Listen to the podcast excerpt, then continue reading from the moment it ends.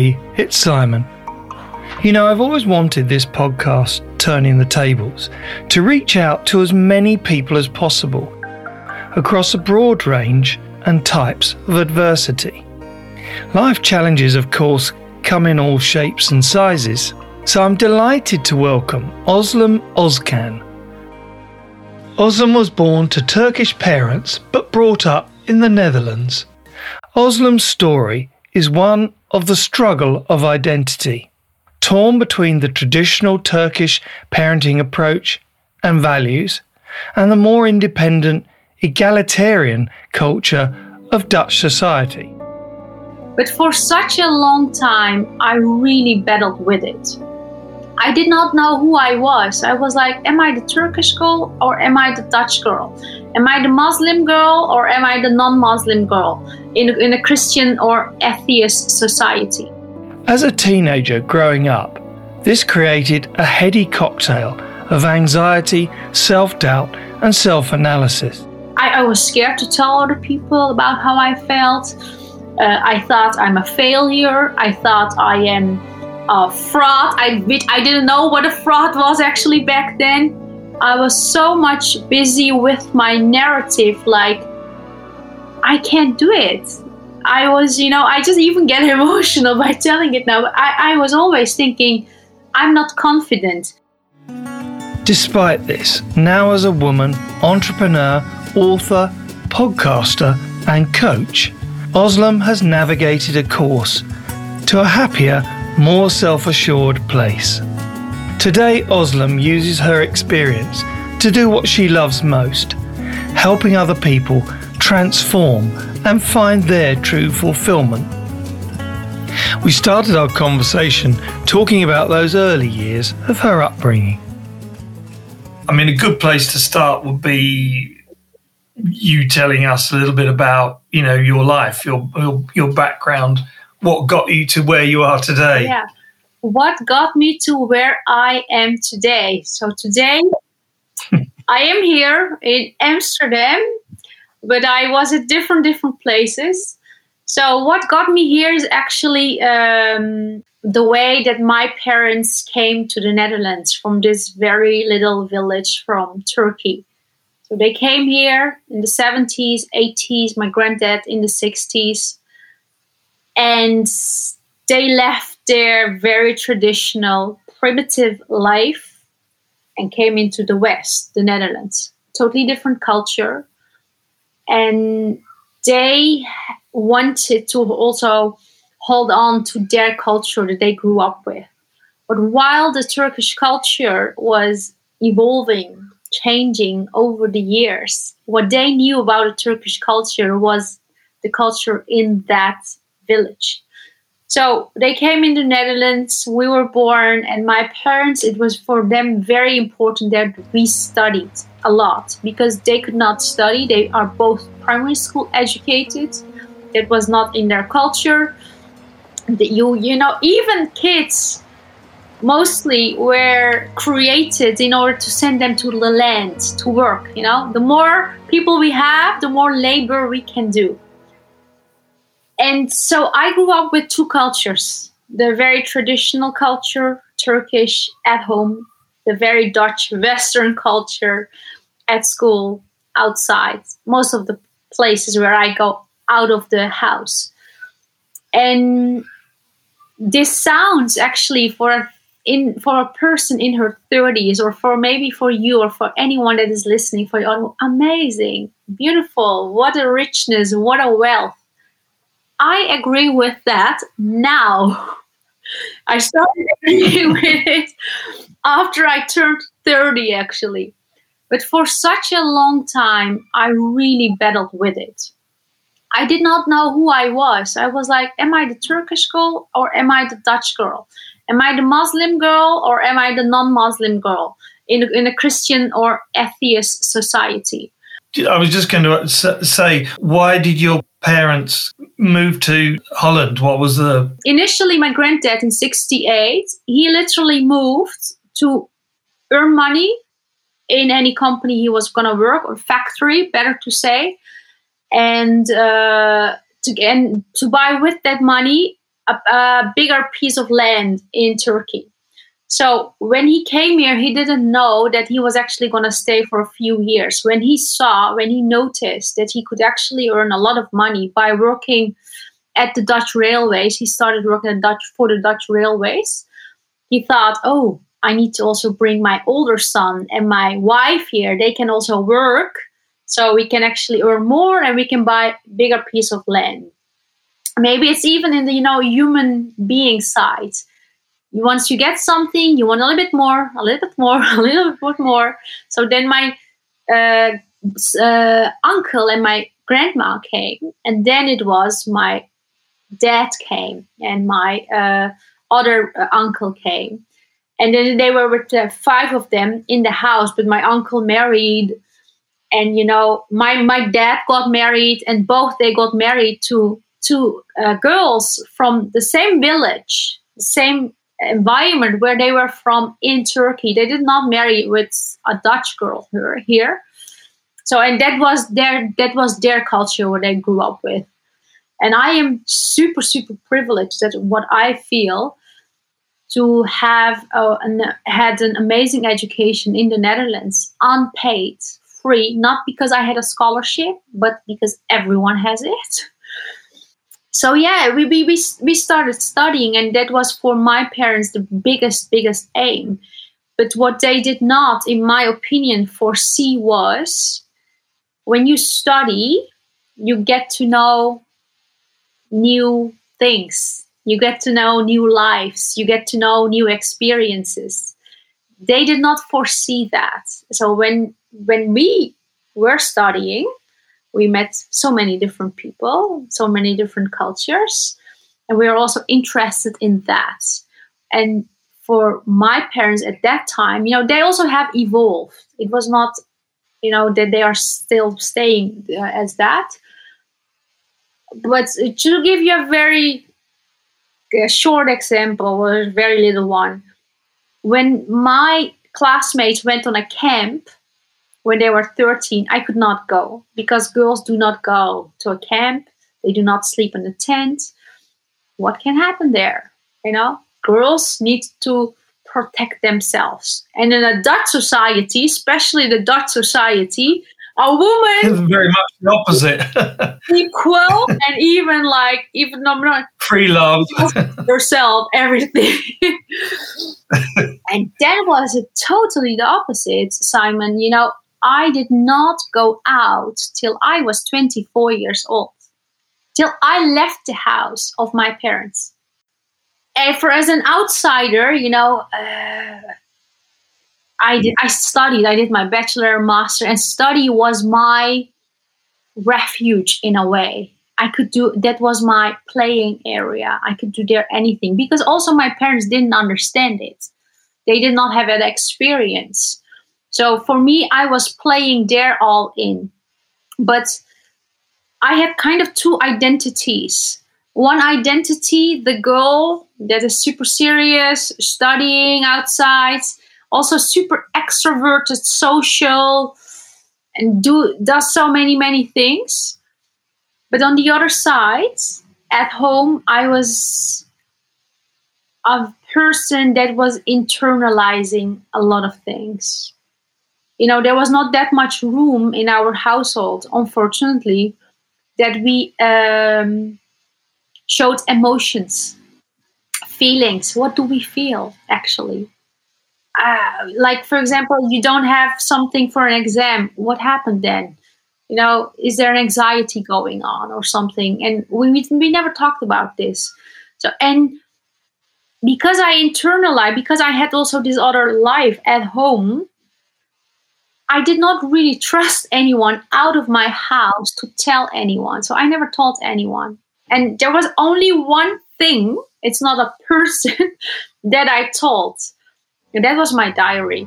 I was going to say, Özlem, when you were actually in growing up, when you were actually through those teenage years that, where you were going, were you aware of this issue, or is it something you're now looking back on and saying it's starting to make sense of the things that happened or the way I felt at that time? Or were you very present and aware that this of this sort of gulf um, at the time? No, I was not present at all.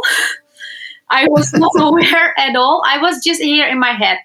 I was just here in my head. Uh, I really honestly thought, you know, the, the, how beautiful I talk now about my parents. They gave me the support and all. They were there for me, eh? You know, because uh, they feed, they fed us, and they made sure we had good clothes. They made sure we were warm. They made sure we had we could study. But back then, I didn't like it at all. I was like, why can't I go to camp? Why can't I go out? Why can't my brother go out and I can't? I, that was a big thing for me. And that made me internalize many, many things. Like, I, I was scared to tell other people about how I felt. Uh, I thought I'm a failure. I thought I am a fraud. I, I didn't know what a fraud was actually back then. You know, I came at school, I came to school, I had all these 10 out of 10s, but from inside, I was so anxious that I won't get a good score on the exam. All my sales pitches, you know, when since I was 14, I worked in the sales. People where I have worked were always super happy with me. You get the best clients in. Whoa, I don't know what you do, and I didn't learn it from the books. Eh? It just how I am. But honestly saying, each sales pitch, each sales meeting I entered in, I was super anxious. I was so much busy with my narrative, like, I can't do it. I was, you know, I just even get emotional by telling it now. I, I was always thinking, I'm not confident. And I have to say that I did not really get when I was growing up affirmations like of you know you get from your affirmation from yeah go for it. You have a nine out of well done really good. This is uh, you make a mistake. That's okay. Just keep going. I really did not have anyone for this. Like think about there are two personas the Özlem which you see now and on a shadow Özlem which is actually thinking I can't do this. I am super scared. I'm so scared that I will fall and that no one will um, catch me. Yeah. Really, like I was super scared. But regardless of that, I thought I need to do it. Listen, I almost want to cry here. Really, I'm just, I really want to cry because I find it difficult. I didn't say that. I was like, oh yeah, I'll do it. And everyone thought, this girl is on fire. she she does it. The the paradox is, okay, I did it. Okay, I came somewhere. But it was really a struggle, a struggle. Like the book um, I have written, The Student, and I have written about so many vulnerable topics which I was scared to just tell anyone, even a close friend. Just very, you know. And now I have written it and it's just out there and it feels such so much, Simon. Uh, it sounds like it was a. It's almost like a cathartic experience. It's that you've. It's sort of let out all all of that frustration and anxiety that was built up inside you. You, found a, a medium to be able to let it out. Yeah. I, I yeah, that what I already did it in my diaries, but with this, I let it out. But you know, in my diaries initially, I wrote a lot about what went not good, how bad my parents were to me, or how the person I loved so much left me or where wasn't even interested in me. Uh, you know, I was the person because I did I felt like I don't feel support. It's my parents, it's this person, it's this professor, it's this teacher, it's this ex, it's this friend, which creates the way I am because of him I got this because of the, her. I couldn't do it. And and what it made with me, you you know, you be, you get in a reaction mode then, and I was like, oh, you tell me I can't, I'll show you I can. but that was also became first it was my power, also a drive, but then it became something where I felt I'm not at integrity with myself because maybe I don't even want to do it. I just do it because of to react to others. React. Almost like uh, I was going to say, it sounds like it's a sort of negative energy that was driving you. Fear, insecurity, fear. These two. That was the whole whole thing. So when I left uh, the Netherlands, I, I after I graduated school, I moved to Istanbul for only seven weeks, which I stayed for five years. There, you know, I was out of my safe, known, comfortable area, and then I started seeing myself. Who am I? I started looking in the mirror. No one is around. Oh, but no one stops you actually with things. Why don't you do it? No one is stopping you why don't you do it? No actually i was you know inside fearful. So uh, I, I lived there five years and then when i got back i, I, I read started reading a lot of self-help books spiritual books different religion religious books you know the bible i read the quran.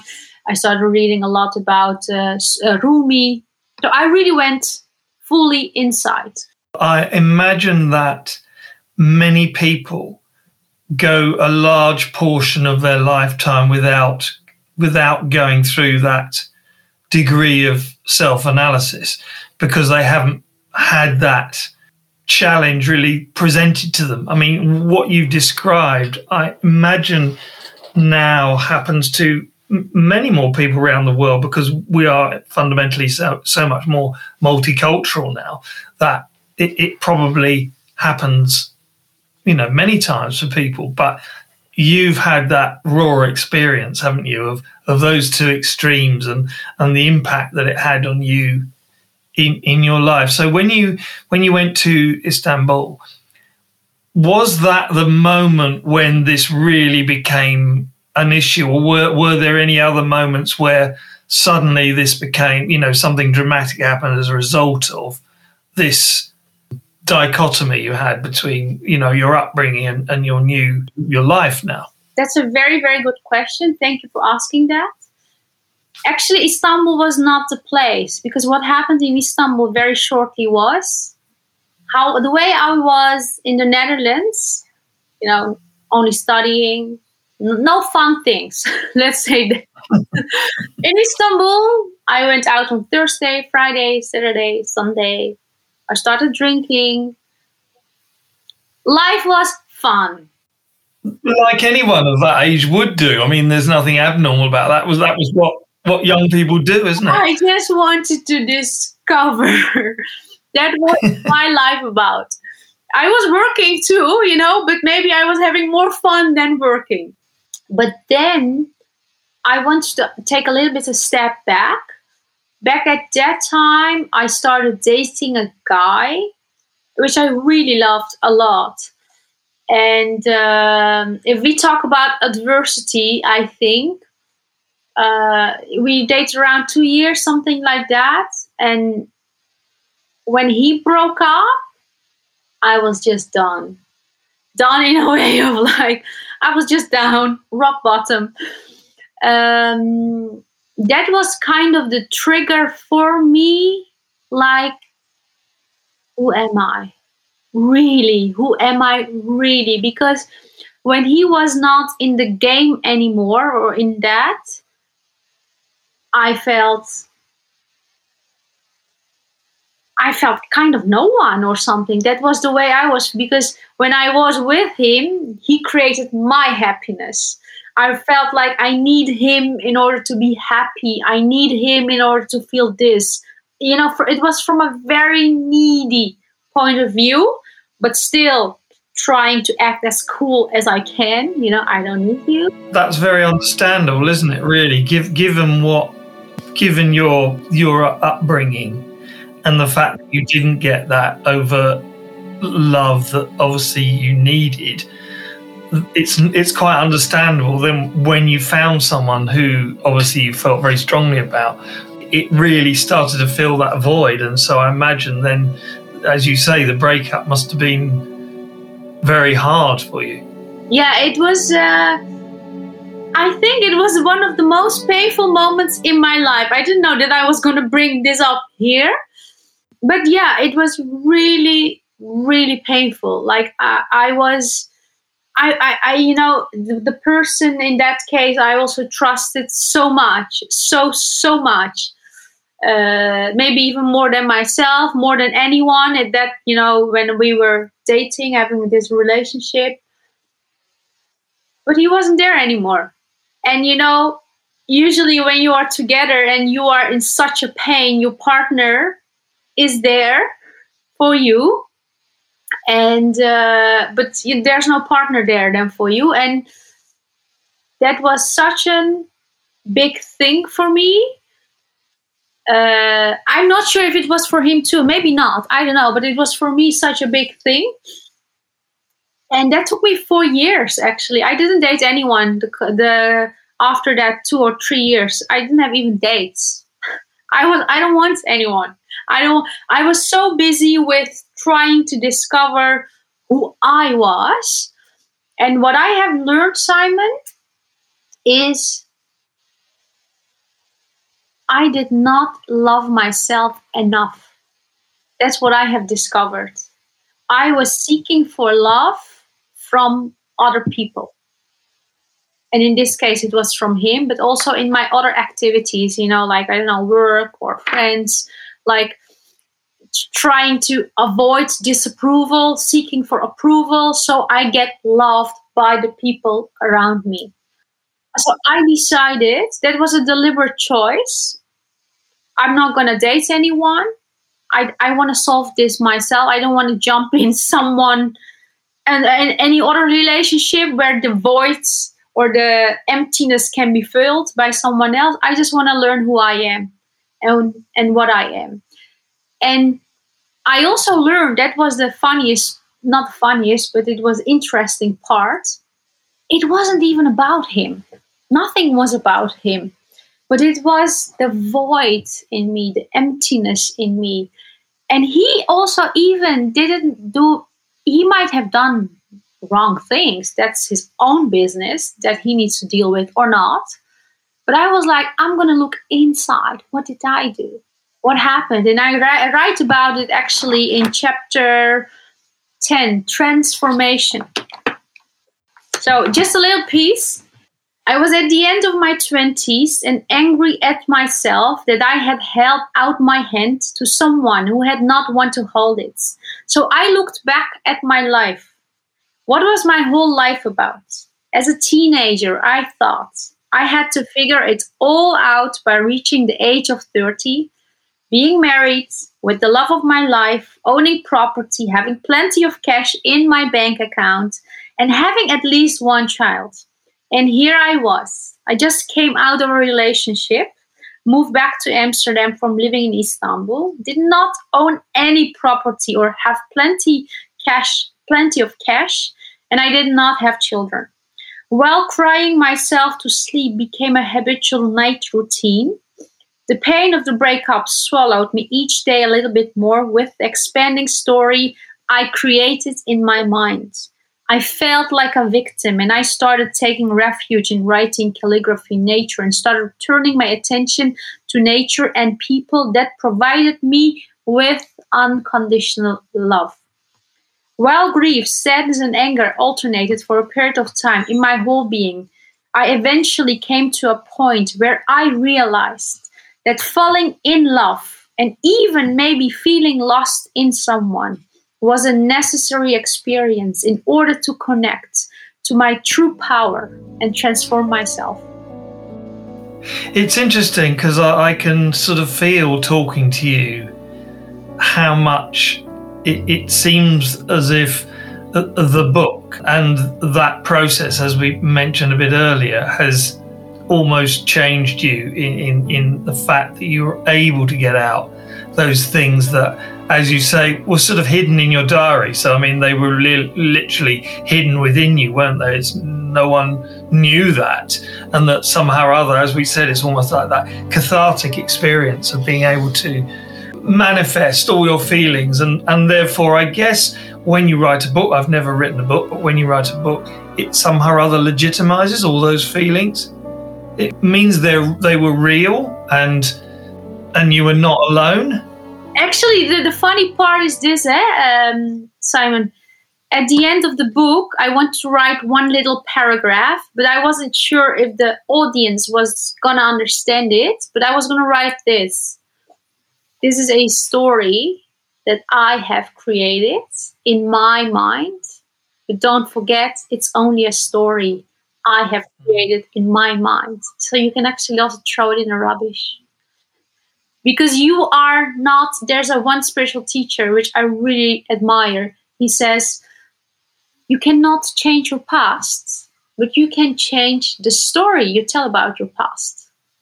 And my story is everything here my darkness, my light, my parents, the places I lived, the people I interacted with, the old bad things I have done, the good things I have done, had to happen in order to make me sit here now today with you and be this person with saying this is maybe the first time I can say this. Simon, this is me. I am this. Yeah, no, that's very that's very powerful, and I guess the truth is we all, we all have a narrative, a story in our minds about our lives, and and and that's the reality really. So your your story is the reality for you. Um, it was how you experienced your life, and I and I imagine many people reading the book will relate to it because I'm sure those feelings are very prevalent you know, in, in, in many circumstances, perhaps in different ways. But this whole narrative of growing up not understanding exactly who you were, the why you were the way you were, why people treated you the way they did.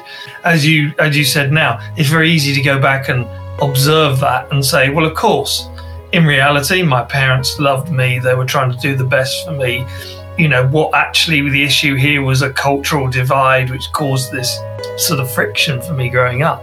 But that's in retrospect. When you're actually living in it, it's a very different experience, isn't it? Well, as you as you've told. So theory and practice are so much from different dimensions. Even like you know, you you can tell me um, an experience that you have gone through, your experience, and I can understand it, what you're saying. I can try to put myself in your shoes, but I will never experience the same thing because I was not you, your consciousness. I wasn't that. Even if, even if we had gone through similar things, similar in a way, like we had a, I don't know, car accident. This happened. I had the same. Okay. But you still experience it in your own unique way, then I do it. And when interrupt and say like, but no, but that's not like that. That's your experience and unique. Yeah, absolutely. So bringing us up to where you are now, you, you said you really feel like, you know, yourself. What it, what are you today? How would you describe yourself as a person today? So, what am I today? I feel the person I am today is a real person, not extraordinary or ordinary, just a person trying to do her best, trying to do also her best to contribute to the world in her own unique way. Still with insecurities, also the confident side I'm I know that I'm also confident, but I at moments sometimes not. But I also accept that. You know, in the past I resisted that. No, no, no I have to be a confident. No, I'm okay. No, I'm not. Fine. and a person that is wanting to be also really in integrity with myself, which I also can spread to other people. And what I truly believe and what I really want to s- spread, Simon, is if I light up myself here, if I start here, people might think it's about you. No, because if I light up myself, if I shine, I will make other people shine too. And my purpose is since I was a child, I want to help people. That's what I like. I want to support people in their own unique way. They don't need to be uh, confident as them. They need to be their confident themselves, themselves. And that's why I also started the Bridging podcast. Yes. Which we have different guests from different uh, places of the world, which is a very deliberate choice also to really um, get that cultural diversity um, about entrepreneurship, personal development, personal growth, uh, self empowerment, and cultural diversity. We, we talk about these topics. And I'm interested in bringing my audience someone with a totally new viewpoint, different viewpoint, which might not fit with the viewpoint of the audience, but they learn something new. That's really what I want to create. And also, um, I just recently started um, coaching, coaching people to stand there uh, in their own uh, power, really unlock unlock their full potential so uh, what we do there is we are really looking at what what is the situation that they are experiencing. What do they experience, and what kind of limiting beliefs are uh, underneath. We're going to explore that together. I'm not going to tell them you have this. They they will tell me by asking the right questions, and then from there we're going to go to how do we process these limiting beliefs? Because you can push them away but then they will come back. But how do we actually process them and process them and integrate them in our systems? And then how do we actually create the reality we want i'm not talking about reality only about things we can see like let's create a house let's create i don't know money can be too it depends on what the people want but more like I want to just go to work and feel happy every morning and say, I love this. How do we do that? What kind of beliefs can you create in order to create that experience? So uh, yeah, I uh, I want to help people. So obviously you you've written the book, The Students. You've got your podcast, Bridging, and obviously they are you know very creative pursuits and they're putting your view out there and, and your perspective. As you look back on your experience growing up and this challenge that you had to overcome about identity, what would you say you've learned now that's influencing the, the way you you are today as a result of what that? I have learned now is my power is in me. Is only in me. That does not mean I don't need people around me. I can do it all myself. I don't want anyone in my life. That it doesn't mean that. But from here, I can create anything. Well, it's been great talking to you, and, and thank you so much for sharing your experience and obviously being so open and, and honest about about your life and wish you the very best with your book and your podcast. And of course, I will leave all the, the links in the show notes. Thank you so much, Simon. This was such an amazing conversation and really great questions. I'm sure the challenges Özlem talked about as she grew up are faced by many people who share a diversity of cultural identity. In the end, Özlem has turned that angst she suffered into a catalyst for transformation and growth.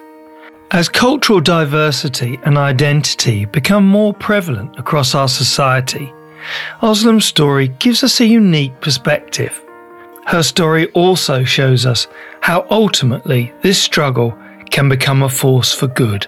You can find the links to Özlem's Bridging podcast, her book, The Student, and her new coaching courses in the show notes.